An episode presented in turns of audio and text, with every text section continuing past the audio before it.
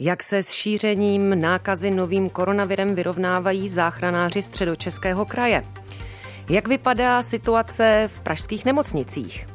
Zvládá české zdravotnictví nastalé problémy nebo je spíše jejich obětí? Jaká opatření během dnešního dne přijímá hlavní město Praha a co chystá do budoucna, kdy se situace může ještě zhoršit? Co vůbec pro české politiky pandemie nového koronaviru znamená a představuje? Jak velký dopad může mít na jejich budoucnost? Jak vypadají opatření ve Španělsku, které je v tuto chvíli po Itálii druhou nejzasaženější zemí v Evropě? A závěrem, co dělat, abychom se z nového koronaviru a z toho šílenství všichni nezbláznili? Přeji příjemný a ničím nerušený poslech až do celé. Den podle Lucie Vopálské.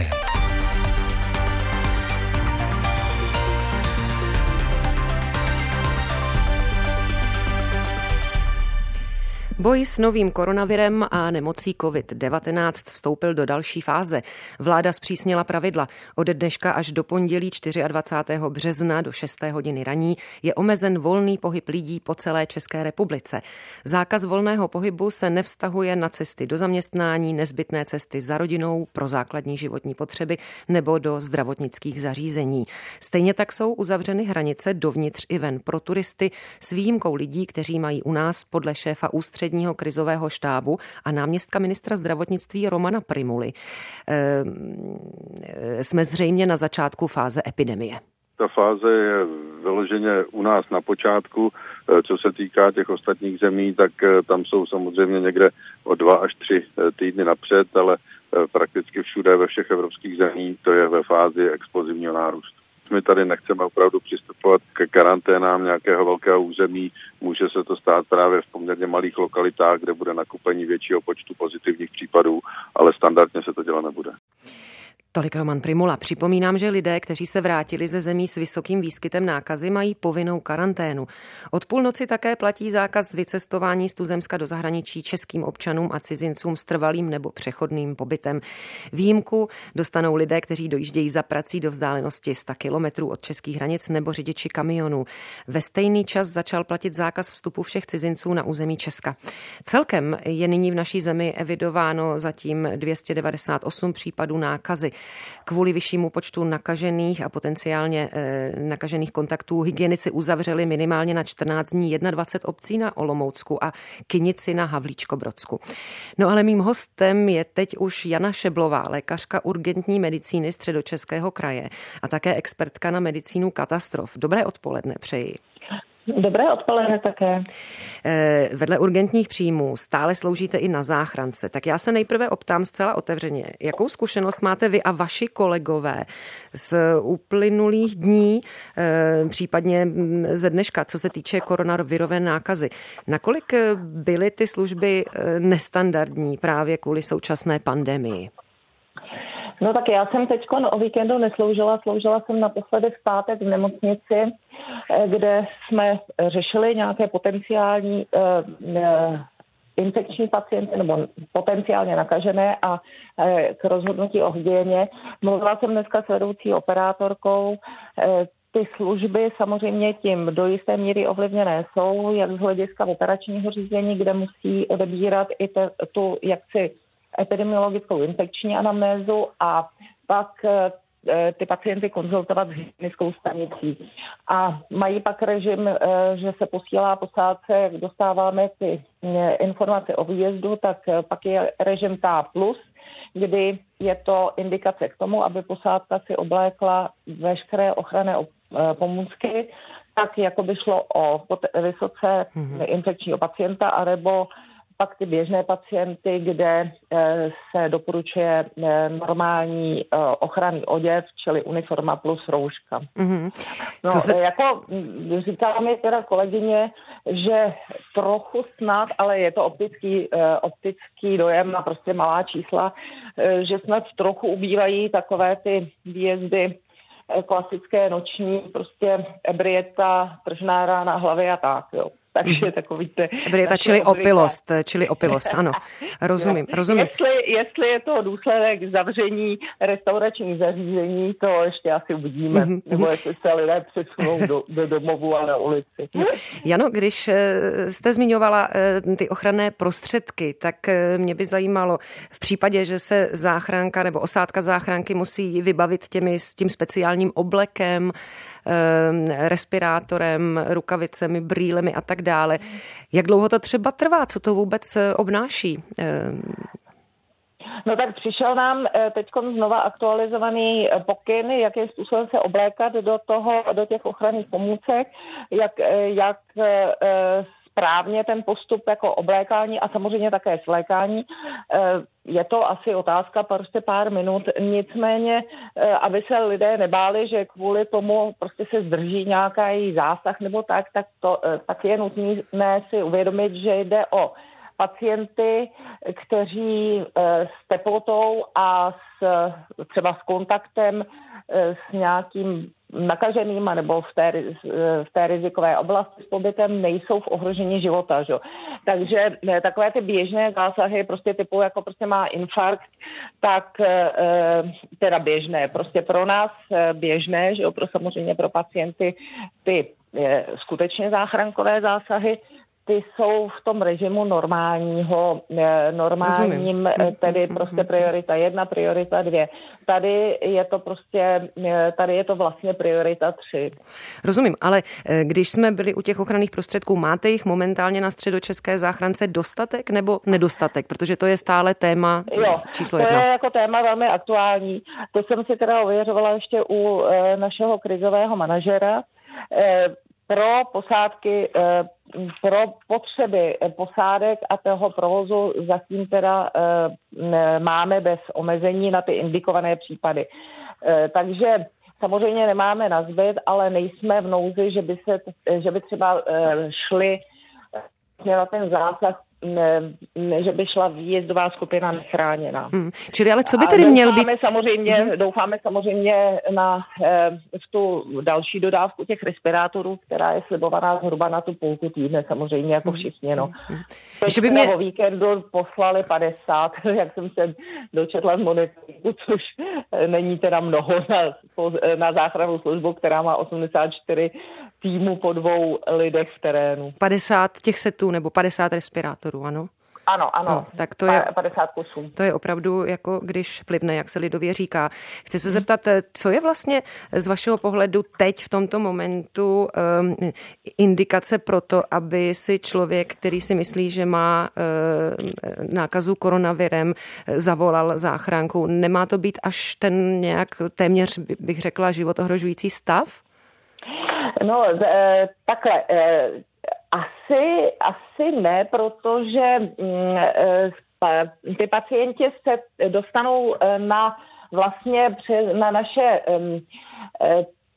tu naši pobočku toho call centra. Tam je to naše call centrum, my máme, jako prostě myslím, že je to jako jediná záchranná služba v republice, máme operační středisko, které řeší ty naléhavé výzvy a už asi před více než 10 lety jsme zřídili takzvané call centrum, kde slouží operátor, operátorka naše a vyřizuje rady, neakutní stavy, případně někdy to byly i třeba takové ty psychosociální krizové intervence. Prostě to, co je na delší povídání anebo na neakutní záležitost a samozřejmě teď řeší všechny ty dotazy, pokud jsou přepojené a protože i to teda jako prostě se samozřejmě k nám prostě přepadává nebo nám přepojuje linka 112 a prý někdy i pražská přetížená linka 112 jako prostě potom přepadne teda na tu naši Středočeskou záchranku. Takže ty teď mají prostě poměrně hodně práce a ty řeší tu komunikaci s tou hygienou a protože lidi jsou informovaní, že mají volat i na tu 112 a nevím, jak to vypadá, jestli teda to asi zhodnotíme během nějakých 2-3 dnů, jestli teda pomůže to přes víkend. Ta linka 1212. Přesně. Mm-hmm. Já jsem tohle jsem si říkala, že už nějak před těmi 14 dny, že jako prostě by bylo potřeba udělat prostě někde, znásobit linky, posadit tam dobrovolníky, mediky nebo někoho prostě, doby zodpovídal takové ty běžné standardní dotazy a informace podával a teprve pak přepojoval to, co je prostě skutečně k rozhodnutí, protože ono takové ty prostě jasné na obou stranách, to je jednoduché rozhodnout, jestli někdo je indikovaný k odběru nebo co má dělat, ale pak je taková ta šedá zóna a to je v medicíně nejobtížnější na rozhodování, jestli ano nebo ne a co se musí udělat teď hned. Jo? Rozumím. Ještě se chci zeptat, v Praze a středních Čechách se pacienti s podezřením na koronavirus zatím vozí, nebo vy byste je vezli kam? Předpokládám na Bulovku, do Ústřední vojenské nemocnice a do Thomayerovy nemocnice. Jste takhle domluvení, nebo jak to funguje? Takhle, infekční pacienti, kteří teda by měli, který by byli, většinou tam je pacient, který není v ohrožení života, tak dostane a je teda indikován k odběru, tak dostane teda pokyn, buď se odebere, prostě příznakový pacient se odebere třeba v nemocnici nebo někde v režimu izolace a pak se teda, když je zdravý, pošle k domácímu léčení. Když je to pacient, který potřebuje hospitalizaci na infekční klinice, tak by to byla prostě Bulovka, samozřejmě pro část teda toho kraje asi teda i ta Thomayerova nemocnice a v záloze je potom teda UVN-ka a dověděla jsem se v pátek, že prostě třetí ta linie, když by nestačily kapacity, takže je potom teda stanovená nemocnice v Kladně. Když by teda ty kapacity pro ty hospitalizované narůstaly, zatím je jako nich není mnoho. Jo? Těch hospitalizovaných je skutečně málo, ale jako jak říkal pan profesor Prymula, tak jsme skutečně asi na začátku a uvidíme, jak se to bude vyvíjet. Snaha samozřejmě bude, ti, kteří jsou s těmi běžnými příznaky, tak aby se léčili, když to zvládnou v domácím ošetřování. A pak je ještě jedna skupina pacientů a to je problém, protože když má teda karanténu nebo potvrzenou nákazu, je v domácím ošetřování a přijde nějaký další problém. Jo.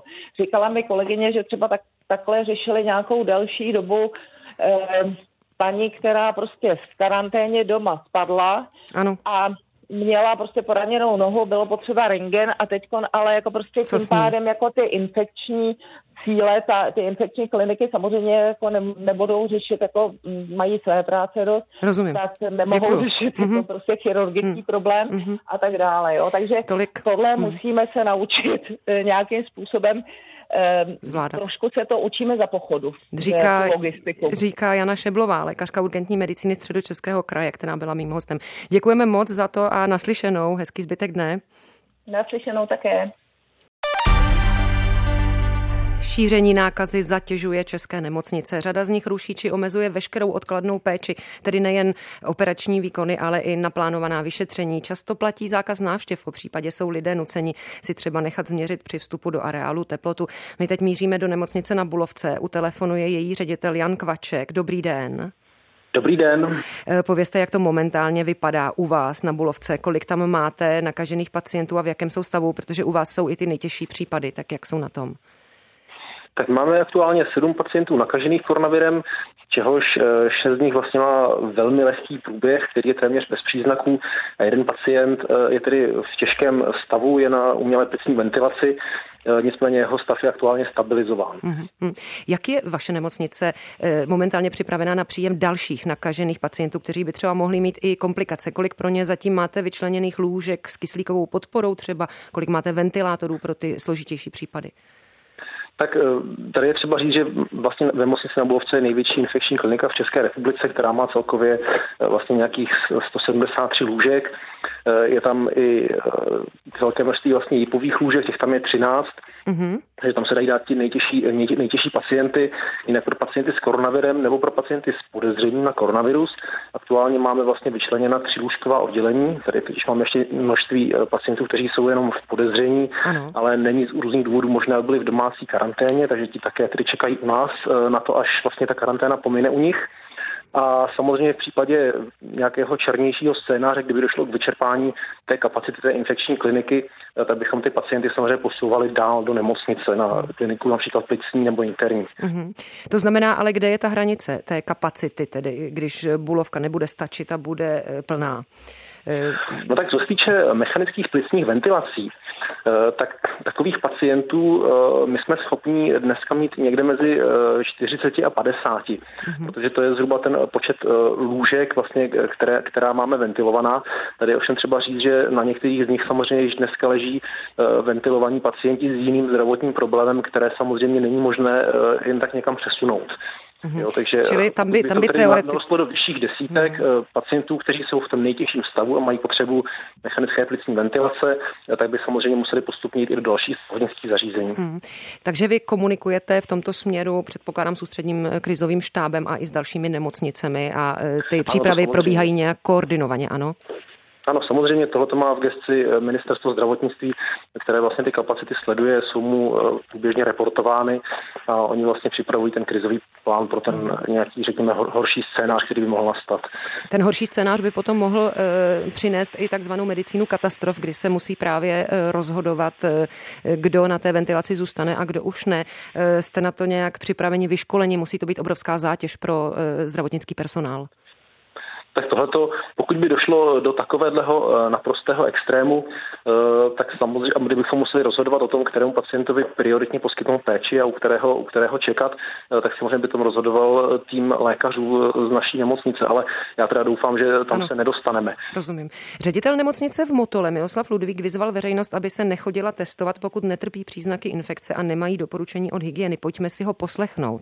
My už jsme zaznamenali množství lidí, kteří tvrdili, řekl nám hygienik, aby jsme přišli a pak jsme zjistili, že tak úplně pravda není. Jo. Takže já bych opravdu v téhle chvíli apeloval na zdravý lidský rozum a aby chodili lidi, kteří opravdu pocitovali příznaky, praktický lékař nebo hygienik jim doporučil, aby se nechali otestovat, Stejně, když se nechají otestovat a budou mít pozitivní nález, tak se jim doporučí 14 dní doma sledovat svůj zdravotní stav a teprve, kdyby se to zhoršovalo, tak jít do nemocnice.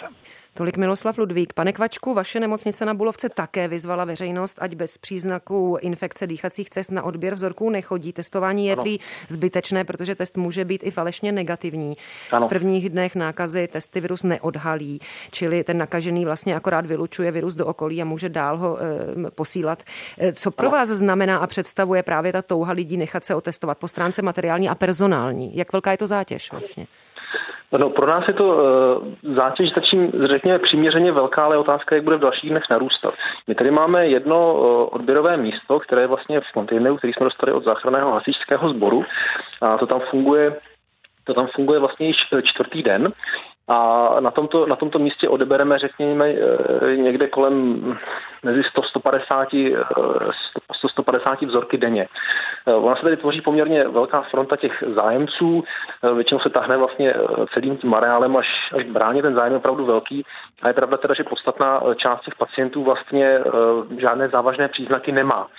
Dneska můžu říct, že za těch několik dní nám vychází někde mezi 10% a 12% těch testovaných pacientů vlastně pacienti pozitivní. Nebyl mezi nimi ovšem nikdo s nějakým závažným průběhem. No a myslíte si tedy, že už jsme ve fázi, kdy vlastně by se na toto mělo rezignovat svým způsobem? Na to testování. No, nemyslím, že by se na to mělo rezignovat. U těch lidí bez příznaků. Ještě nejsme v té situaci, kdyby ta poptávka byla tak velká, že by byla neúnosná. Ano, my uvažujeme o tom a budeme to tady v nemocnici jakoby řešit a řešit to samozřejmě i s Ministerstvem zdravotnictví jako naším zřizovatelem, jestli tu testovací kapacitu nemocnice například nerozšířit a nebýt schopní brát třeba dvojnásobek nebo trojnásobek těch zájemců denně. Ovšem v případě, že samozřejmě by ta kapacita narůstala, tak tím tvrději bychom vlastně vyžadovali, aby byli testováni opravdu pouze ti pacienti, kteří ty příznaky mají a po těch ostatních by bylo o to důsledněji vyžadováno, aby vlastně si případně ten test uhradili sami. A ještě závěrem podstatná věc, možná nejdůležitější, co byste teď přivítali od Ministerstva zdravotnictví a samozřejmě jde o ochranné pomůcky, jak jste na tom? No, my na tom se poměrně dobře. Samozřejmě bychom rádi měli větší zásoby, než dneska máme. Nicméně zásoby těch polomasek máme v tisících, zásoby například těch ústenek, které se používají hojně samozřejmě v té nemocnici, těch máme kolem 50 000, což je zásoba zhruba na 1,5 měsíce provozu současného zvýšeného. takže tam teďka nějaký úplně zásadní problém není. Tam musím říct, že ta naše spolupráce s ministerstvem zdravotnictví je dobrá. My v momentě, kdy hlásíme, že máme něčeho nedostatek, tak oni nás vlastně průběžně zásobí. Naposled tomu tak bylo v neděli, předtím v pátek. Čili na Bulovce to funguje. Další samozřejmě zásoby. Říká Jan Kvaček, ředitel nemocnice na Bulovce. Děkujeme, ať se daří, naslyšenou. Děkuji, naslyšenou. V uplynulých dnech přicházely ovšem opakovaně zprávy od jednotlivých zdravotníků i šéfů nemocnic, že ordinace a zařízení nejsou dostatečně vybavená ochrannými pomůckami. Ty chybí praktickým i ambulantním lékařům a chybí také řadě nemocnic. Vláda a rezort zdravotnictví zjevně v uplynulých měsících a týdnech tuto věc podcenili. Premiér Andrej Babiš z Hnutí Ano sliboval dodávky respirátorů, na které ovšem nedošlo. Ve spojení jsme teď se šéfredaktorem zdravotnického deníku Tomášem Cikrtem. Dobrý den. Dobrý den. Slyšeli jsme poměrně optimistické věty z nemocnice na Bulovce, ta je ale prioritní. Jak podle vás zatím premiér a ministr zdravotnictví tu situaci zvládali? A ptám se cíleně na ně dva, protože než včera vznikl Ústřední krizový štáb, tak vše bylo prakticky řízeno předsedou vlády a rezortem zdravotnictví. Bych to rozdělil na tu komunikační stránku a řekněme věcně organizační. Komunikačně zejména pan premiér začátek dost nezvládal, on je zvyklý v dobách, kdy se nic neděje, hodně mluvit a tady přeci jen to chtělo trošku klidnější a věcnější a možná stručnější vyjadřování.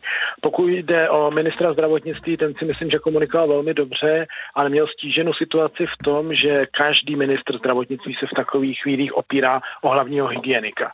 A tady ve funkci byla prostě osoba, která to nezvládala.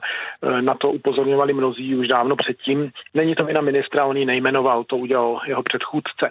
Takže prostor... Hovoříte o paní Gottwaldové. Hovoříte ano, o paní Gottwaldová. Ano. Prostor vyplnil profesor Prymula, který shodou okolností je náměstkem pro zdravotní péči. Není primárně pro hygienu ani epidemiologii, ale je v tom prostě odborník.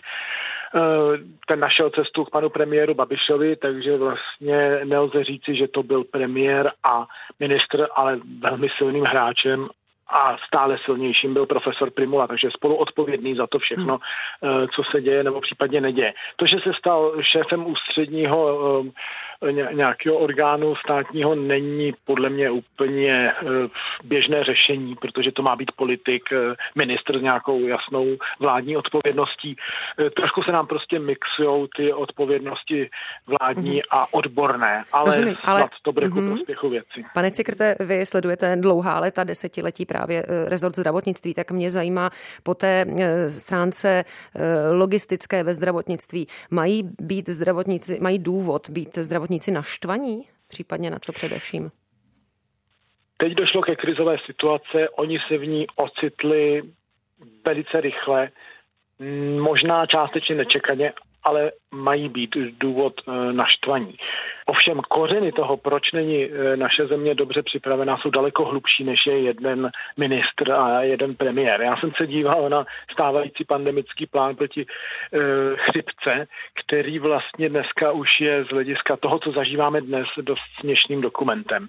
A tady bych viděl kořeny toho, proč dnes nejsme připraveni. Prostě ne každý si to uměl představit. Já sám, když jsem ještě mluvil před měsícem, možná 2, tak se mi dnes moje výroky i pro rádio zdají hloupé, protože prostě nikdo jsme si neuměli představit, ale i mnozí odborníci, podotýkám, i virologové, epidemiologové, že se může Evropa dostat do takové situace, jako je nyní, kdy už vlastně má víc případů, než bylo nakonec v té Číně. Nikdy žádný ten virus takhle z těch vážnějších virů nebo koronavirů nepřekročil prostě hranice Evropy tímto způsobem.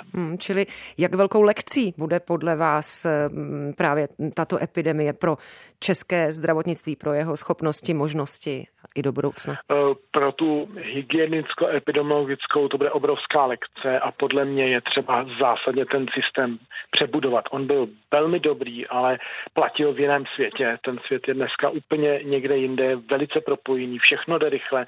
Myslím si, že by měly být do té hygieny dány větší peníze, měly by tam být zapojení experti, třeba i matematici, kteří dokáží modelovat nějaké situace i pro naši zemi specificky, aby jsme nebyli závislí jenom na číslech ze zahraničí. Rozumím. Bude to chtít opravdu hodně práce a bude klíčové, kdo bude třeba novým hlavním hygienikem, aby to dal do pořádku. Říká Tomáš Cikrt, šéfredaktor Zdravotnického deníku, který byl naším hostem. Děkuji vám a mějte se hezky, naslyšenou. Děkuji, naslyšenou. Hlavní město Praha přitvrzuje v boji proti šíření nového koronaviru. Od dnešní půlnoci, a to až do odvolání, se do městské hromadné dopravy nedostanou lidé bez zakrytého nosu a úst.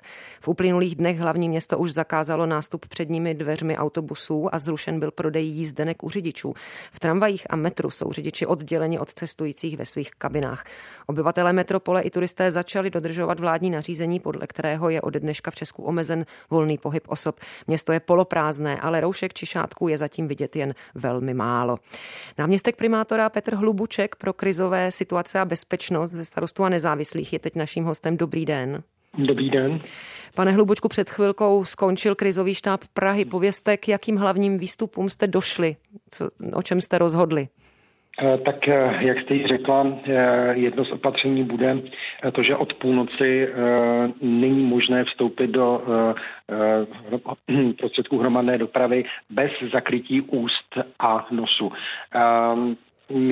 Je to vlastně důsledek toho, že není stále dostatek roušek a respirátorů.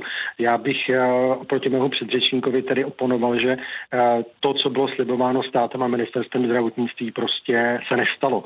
To znamená, nám bylo přislíbeno, že dostaneme ty roušky a respirátory a vypadá to, že je nakonec stát nedodá ani těm zdravotníkům. My jsme pro pražskou záchranku dostali 80 respirátorů v pátek. Přesto některé naše bezpečnostní složky, jako je třeba městská policie, dokonce respirátory ty trojkové, nakoupila ještě včas, takže městská policie třeba má, proč to neudělal stát, proč nezajistil dostatek těchto prostředků, takže my vlastně nyní jsme bohužel tedy v situaci, že musíme dělat toto radikální opatření, tak aby jsme zabránili šíření viru v Praze. To znamená, aby lidé, kteří se nám pohybují jak v dopravních prostředcích, tak ale i třeba v obchodech, tak aby prostě měli ty ochranné prostředky i třeba jenom roušku, když už ne respirátory. Rozumím. Takže v dopravních prostředcích jsme to nařídili, aby je tedy cestující měli a vyzýváme i obchodníky, aby ve svých obchodech prosím i zavedli to, aby tedy všichni, kteří tam jdou nakupovat, ochranu tedy dýchacích cest měli také. Rozumím. Jsou stále nyní ochranné pomůcky bodem číslo 1 ve vašich jednáních. Já jsem se dočetla, že Praha teď objedná 233 000 respirátorů za 35 milionů korun a zároveň máte dostat 15 000 kosů z těch, které už objednal Plzeňský kraj. Myslíte si, že tohle přijde? Má to přijít, myslím, do středy? Tak my doufáme, že dostaneme ty ochranné prostředky co nejdříve a já také jsem přesvědčen, že to není konečné číslo, které potřebujeme. Já si myslím, že my potřebujeme prostě miliony respirátorů a roušek, tak abychom ochránili Pražany, protože v ideálním případě by to bylo tak, že prostě kdo vstupuje do nějakého prostoru, kde je větší počet lidí, tak by si měl prostě roušku nebo respirátor nasadit. Takže já bych si dokázal představit, že takové věci budeme prostě Pražanům poskytovat, a protože Pražanů máme 1,5 milionu, tak prostě je potřebujeme v řádech milionů. Rozumím. Premiér Babiš říkal, že se Praha či jiná města nebudou zavírat do karantény, že pokud karanténa, tak celá republika. Teď od dnešního dne, od půlnoci je tedy vyhlášeno omezení volného pohybu osob. Ale zároveň jsou už některé obce s vyšším výskytem nakažených téměř zcela uzavřené, konkrétně třeba na Olomoucku. Pokud se v Praze stane něco podobného, zvýší se nadmíru počet nakažených. Kam se budou opatření dál zpřísňovat? O čem jste dnes uvažovali? Tak je potřeba říci, že ta opatření především budou vycházet z nařízení státu, to znamená její prodloužené ruky, což je krajská hygienická stanice. Takže my budeme samozřejmě případně ta opatření nějakým způsobem dodržovat. Já si myslím, že je potřeba především, proto také děláme tato opatření teď na doporučení hygienické stanice, která je součástí i krizového štábu, a to v tomto radikálnějším teda gardu, řekněme. Já si vám nejsem schopen říct, co se stane samozřejmě ve chvíli, pokud by se uzavřela Praha, protože bojujeme se neviditelným nepřítelem, který samozřejmě tedy se nevyhýbá nikomu, ani bezpečnostním složkám. Nám by mohli samozřejmě stát se v tom nějakém teda rizikovém krizovém scénáři to, že nám budou odpadat desítky procent lidí, které potřebujeme k chodu města. Pro nás je důležité, abychom zajistili především chod města, to znamená dostatek energie, dostatek vody, zásobování. No právě, dostatek... to měla být moje další otázka. Jak vlastně přemýšlíte a jak jednáte o zásobování při takové případné situaci, která prostě nastat může. A politici si myslím, že jsou zodpovědní za to, aby aspoň o tom přemýšleli a připravovali nějaký krizový scénář. Ano, tak rozhodně naší prioritou je zajistit chod města. Jak jsem řekl, tou prioritou je především dodávka energií, dodávka vody, je to zásobování, je to... No a právě, tak pojďme k tomu zásobování. Je to i dostatek samozřejmě lékařské péče. Na tom všem pracujeme, aby jsme všude měli dostatek zaměstnanců a dostatek pracovníků, abychom toto byli schopni zajistit. Takže pokud se týče zásobování, tak jednáme s panem Prouzou, což je prezident Svazu obchodu a cestovního ruchu, který mezi členy má všechny významné obchodní řetězce. S těmi jsme ve spojení, abychom věděli, jak funguje zásobování, zda jsou plné sklady a tak dále. Takže na této úrovni se samozřejmě pracuje. Co se týče zásobování energiemi a vodou, tak máme městské společnosti, které mají nějaké krizové plány. Každý den nám reportují s nějakým výhledem, co se může stát nebo co by potřebovali, takže na tom se taktéž pracuje. Co se týče zajištění bezpečnosti, tak krizový štáb také, nebo účastníky, členy krizového štábu jsou všechny bezpečnostní složky, které reportují vlastně krizovému štábu stav a zároveň teda i potřeby, které se aktuálně ukazují. A co se týče samozřejmě zdravotnické péče, tak tam je to především tedy na státu. Z našeho pohledu to, co je prostě důležité, je dostatek ochranných a hygienických prostředků, které pomáháme i těm našim zdravotnickým organizacím tedy nějakým způsobem sehnat. Říká Petr Hlubuček, náměstek primátora hlavního města Prahy pro bezpečnost a krizové situace. Já vám děkuji a mějte se hezky, ať se daří. Taky děkuji, nashledanou. Posloucháte Den podle Lucie Vopálenské. Výběr událostí s nezaměnitelným rukopisem. Premiéra od pondělí do pátku po 17. hodině na Plusu. Počet nakažených novým koronavirem ve Španělsku se zvýšil na 8744 podle posledních zpráv. Oproti neděli je to nárůst o 1000 případů. Počet obětí z řad nakažených vzrostl o 9 na 297. Podle tamního ministerstva zdravotnictví připadá nejvíce nakažených na madridský region. Španělsko je tak po Itálii druhou nejhůře zasaženou zemí v Evropě. Kvůli rychlému nárůstu případů o víkendu španělská vláda nařídila uzavřít restaurace, kavárny, bary, kina a obchody s výjimkou prodejen se zbožím běžné potřeby. Ode dneška pak platí i omezený pohyb obyvatel. Lidé nesmí vycházet z domova s výjimkou cest do práce na nezbytný nákup či k lékaři, čili podobně jako u nás. Lze si také dojít do banky vyzvednout peníze. Iveta Gonzálezová z Českého centra v Madridu je teď mým hostem. Slyšíme se? Ano, dobré odpoledne. Tak ambasáda česká asi funguje, předpokládám, ale jak to máte v Českém centru?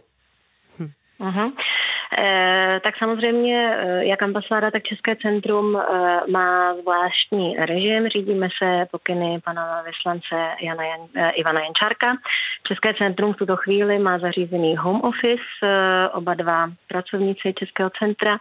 To znamená, pan ředitel Stanislav Škoda a já jsme doma, pracujeme z domova. Spoustu našich akcí samozřejmě až do konce dubna bylo zrušeno, takže spousta bylo přeloženo na podzim, takže domova pracujeme na další přípravy a naší činnosti. Jsou v Madridu vidět lidé na ulicích nebo takřka vůbec? Lidé v Madridu na ulicích vidět nejsou a to z jednoho prostého důvodu, protože je zákaz vycházení až na výjimky. To znamená za účelem dojít do práce nebo dojít si nakoupit. Lidé nesmí vycházet, musí vycházet sami, nemůžou jít třeba po dvojicích, nesmí v žádném případě vycházet za volným časem, za zábavou.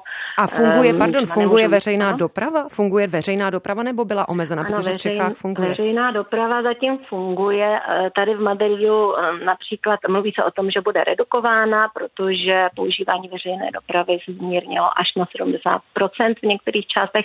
Každopádně například autobusy dál fungují na 100% z jednoho prostého důvodu, aby se lidi neakumulovali a aby se dodržovala základní bezpečnostní vzdálenost. Když bychom srovnali ta současná opatření v Česku a ve Španělsku, případně konkrétně v Madridu, pokud se liší od zbytku Španělska, tak nakolik jsou ty restrikce obdobné a nakolik se liší? U vás, jestliže panuje téměř úplný zákaz vycházení, tak opravdu jenom maximálně do práce z práce a možná tak se psem, ale jinak vůbec? Ano, přesně tak. Ještě teda dojít se na nákup, jak jsem říkala, je možný, dojít si do banky, i když samozřejmě se vyzývá k tomu, aby se všechny operace dělaly online, platilo se kartou. Může se fungovat například lékárny, znamená dojít si do lékárny, jít si třeba dát benzín do auta. To všechno se dá udělat, prostě když potřebujete pokrýt nějakou základní potřebu. Myslím si, že ten rozdíl, jak jsem tak koukala, co je v Čechách za omezení a co mi říkali moji známí, je, že v Čechách jsem řekl, že se nebude pokutovat, když někdo půjde na procházku někde, kde nejsou lidi. To ve Španělsku, v celém Španělsku je zakázáno. Čili ani děti si nemohou vyběhnout ven pohrát nebo do parku, což se u nás zatím povoluje, a dokonce třeba jsem viděla e-mail ze základní školy od učitelky tělocviku, aby děti šly ven a aby si šly ven zacvičit, tak to je nepřípustné ve Španělsku. Ne, bohužel, od neděle je tohle také zakázáno, od středy přestaly fungovat i školy. Mají online program, učitelé jsou online připojení, to znamená, jde teď o virtuální výuku. Každopádně od neděle, kdy byl tady nastaven stav nouze, tak je absolutně zákaz vycházení pro několika výjimek, o kterých už jsme tady mluvili, to znamená i s dětmi do parku je zakázáno, dokonce i tady dětské parky byly zavřeny takovou páskou, že se v nich nesmí kročit. Rozumím. A ještě důležitá věc, co je tedy z médií slyšet o situaci v nemocnicích? Zatím ve Španělsku ten nápor zvládají, nebo nikoli?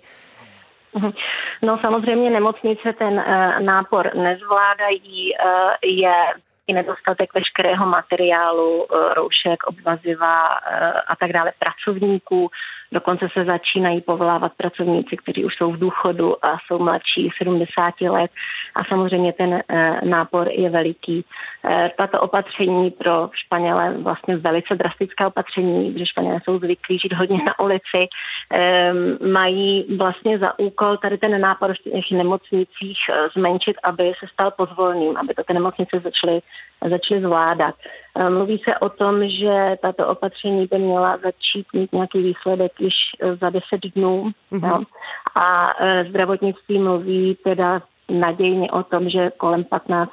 dubna by se to mělo všechno zlomit a počet nově nakažených by měl být menší než počet, který se upravuje. Ještě možná závěrem, objevují se kritiky, že to třeba španělská vláda nezvládá, nebo spíše převažují výzvy ke spolupráci, k soucitu, k pomoci druhým. Zkrátka, jak vlastně španělská společnost na to reaguje? Tak španělská společnost toto omezení chápe.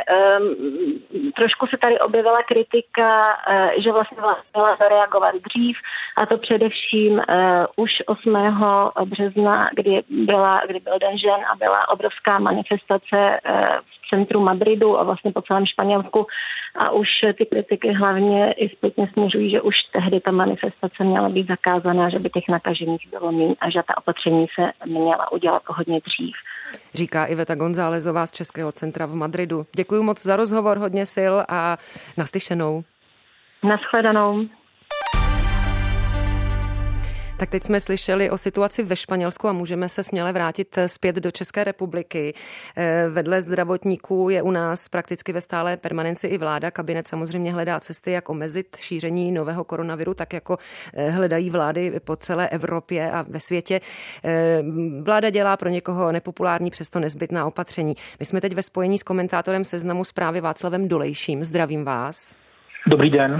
Tak jak vlastně hodnotit ty politické špičky, především vládu v době epidemie koronaviru? Jsou u nás dostatečně transparentní? Vysvětlují lidem ty změny ve fungování státu a omezování pohybu srozumitelně z vašeho pohledu? Tak řekl bych, že úplně srozumitelně ne, ale musím jakoby úvodem jenom říct, že ta situace je opravdu jaksi bezprecedentně, že žádný vlastně politik polistopadový a možná předlistopadový nic takového neprožíval ve své funkci. Není to ani srovnatelné třeba s povodněmi v letech 1997 a 2002, takže v tomhle to má vláda Andreje Babiše samozřejmě mimořádně těžké, tak jako všechny vlády na světě. Když si tím říct, že se jakoby hodně blbě porovnává a těžko říká, jestli by třeba nějaký jiný politik obstál lépe, ale přesto se dá říct k tomu výkonu Andreje Babiše, jehož vidíme každý den vlastně na nějaké tiskové konferenci, kdy oznamuje novou, řekl bych, gardu a neuvěřitelné množství nových opatření, což asi veřejnost jakoby ani nemůže tak rychle vstřebávat.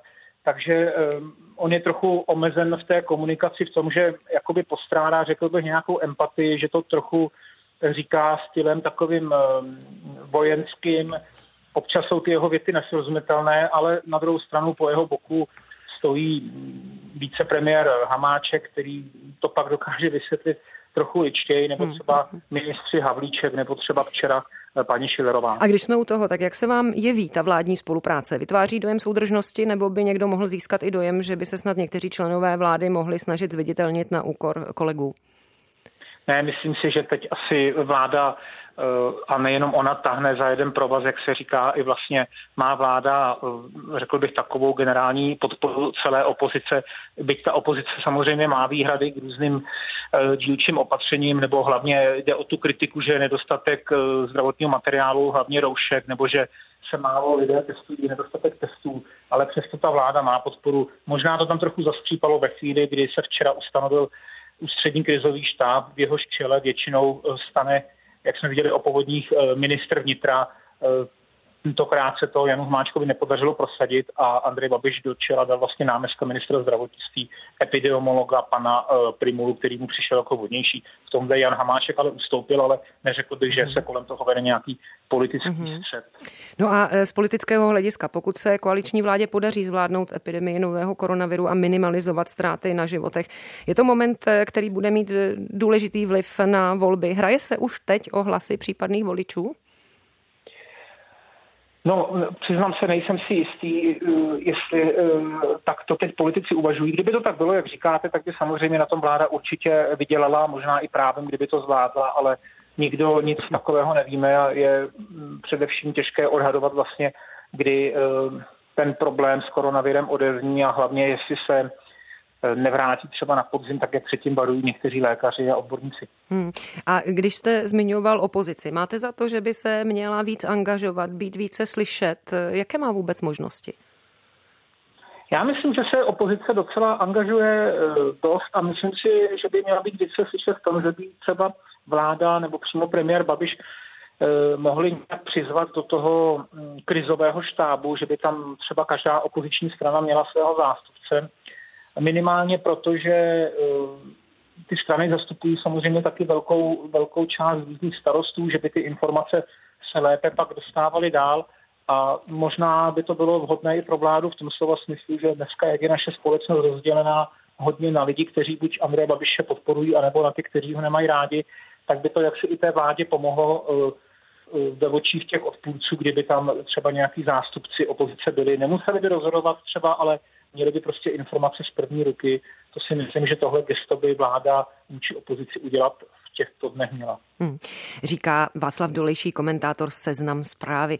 Moc vám děkuji a mějte se hezky, naslyšenou. Díky vám, naslyšenou.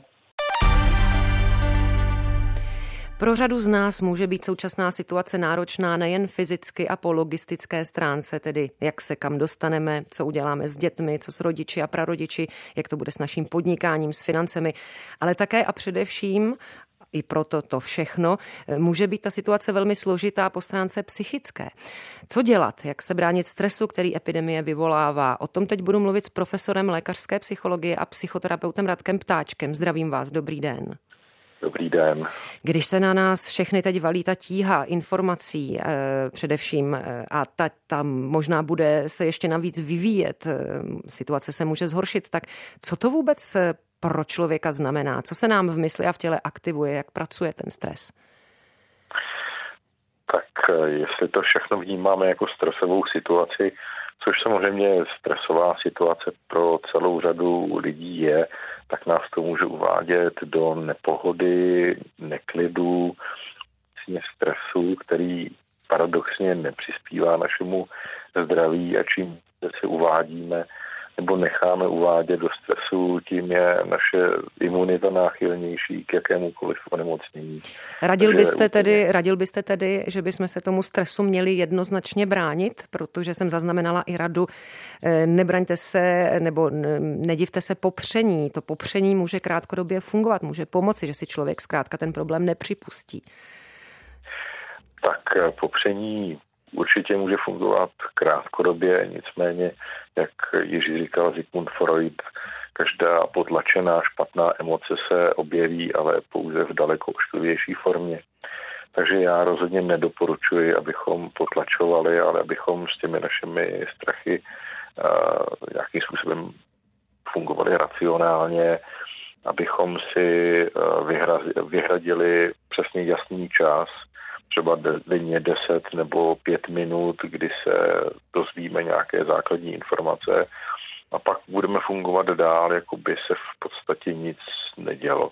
Takže mít to někde na pozadí, ale do toho popředí svého života, který vlastně teď možná skýtá více času k tomu, věnovat se svým zálibám, věnovat se svým blízkým, tak se soustředit na ty věci, které nám dělají radost a pro které možná máme víc času. A pane Ptáčku, co dělat, když to někdo nezvládá, když propadá velké nervozitě, neumí to od sebe nějak odrazit, tak jak může vypadat taková panika, i když to je vlastně lékařský termín, tak určitě to je nějak nežádoucí, asi, aby člověk si to připouštěl až příliš. Tak co dělat, když začneme podléhat? Tak panika ještě není lékařský termín, to je vyloženě termín psychologický, ale já tak, jak pozoruju své okolí, poměrně široké okolí, tak já v České republice žádnou paniku nevidím. Já se domnívám, že všichni občané se i přes ta doporučení, která jsou určitě dobrá, chovají poměrně racionálně a jestli někdo cítí skutečně nějakou jako velkou úzkost, což předpokládám, že se může stát, že bude poměrně málo lidí, tak ten první bod, který můžou dělat, je spojit se svými blízkými. Jestliže to není možné osobně, tak telefonicky, to funguje naprosto nejlépe. A pak, když by ta úzkost byla nezvladatelná, tak i v současné době fungují psychiatrické a psychologické ambulance a i s psychiatrem a psychologem se lze spojit telefonicky. Povězte, protože jste odborník na lékařskou psychologii, jak funguje ochrana zdravotníků před stresem? Mají na to nemocnice nějaké manuály, nějaké rady, protože zdravotníci jsou úplně první na lajně? Zdravotníci jsou obecně ohroženi stresem a syndromem vyhoření, který samozřejmě se zvyšuje v té době toho velkého vypětí. Ale syndrom vyhoření je většinou důsledek nějaké dlouhodobé nepřiměřené zátěže. To, co budou zažívat zdravotníci v současné době, bude především únava. Jestliže bude příliš mnoho pacientů, jestli budou dlouhé služby. Takže tou nejlepší psychologickou péčí zdravotníků o sebe sama je odpočinek. Měli by myslet na to, že nejlepší protivirovou obranou je spánek. To znamená nevymýšlet nějaké složité psychoterapie a poradny, pořádně si odpočinout, pořádně se vyspat a být se svými blízkými v podstatě na imunitu, to jsou nejlepší prostředky. A ještě závěrem z těch blízkých, kdo vnímáte, že je třeba ohroženější? Jsou nějaké významnější rozdíly v tom, jak tu situaci mohou vnímat děti, lidé ve středním věku nebo naopak ti nejstarší, na koho se zaměřit? Tak určitě se to liší. Tady si myslím, že zvláště specificky můžou být ohroženi seniori, protože těch se to v podstatě nejvíc týká a o nich slyšíme i nejvíc v médiích, že zvláště seniorů bych doporučil, aby nezůstávali sami a byli ve spojení se svými dětmi nebo se svými přáteli. A co se týče dětí, to také může být specificky ohrožená skupina, ale u dětí je výhoda ta, že vnímají svět tak, jak jim ho zprostředkuje rodič. Takže rodič by měl dítě samozřejmě přiměřeným způsobem informovat a měl by ho poučit o nějakém bezpečnostním chování, ale když dítě uvidí, že rodič je v pohodě, tak se nemusíme bát, že by dítě propadlo nějakému výraznému stresu. Říká klinický psycholog profesor Radek Ptáček, který uzavřel dnešní den podle Lucie Vopálenské. Já vám děkuji za váš čas a přeji hodně odolnosti nám všem naslyšenou. Já také. A já už se nyní od mikrofonu loučím, protože na řadě jsou zprávy. Přeji příjemný zbytek dnešního dne.